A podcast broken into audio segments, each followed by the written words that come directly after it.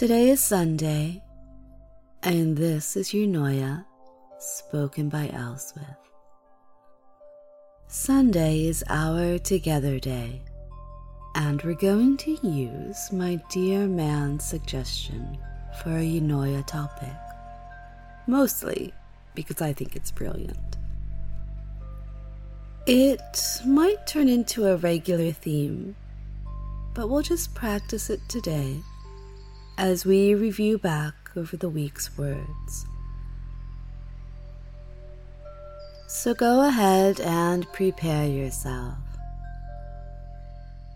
It's Sunday, so let's sit in that familiar position in the chair, palms down, feet flat on the floor. And use that wonderful imagination of yours to feel me sitting across from you, knees touching.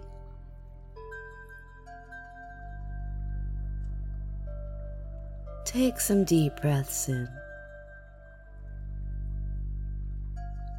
Maybe you're just getting started with your day, or you're breathing away a busy day, creative day, recharging, getting ready for the week ahead, while reviewing the week that we've had.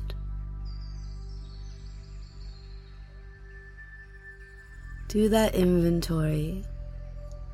Find a location on your body that you can make even more comfortable. Relaxing that tension away. One of my dear followers checks in on me regularly to make sure I'm still doing what I need to for that darn upper trapezius muscle. I don't mind. It's a polite reminder. And it's nice to be thought of. It also ties in with yesterday. I enjoyed the responses to reach out, having the chance to listen to your story. So, Let's think about those words from the week predator and prey, restraint, petrify, euphoria, ravished, and reach out. Use that sumptuous mind of yours that as you focus on those words, write a letter to me. Not a literal one, but in your minds as you reflect on the words. You can see or just feel the words as you write this letter in your head.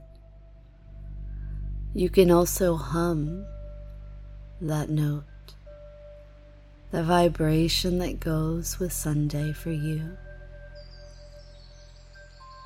The note that goes perhaps with this letter writing, and explore that as you're writing. Hum a few different notes until you hit on the perfect vibration. Is it the same note as yesterday for reach out?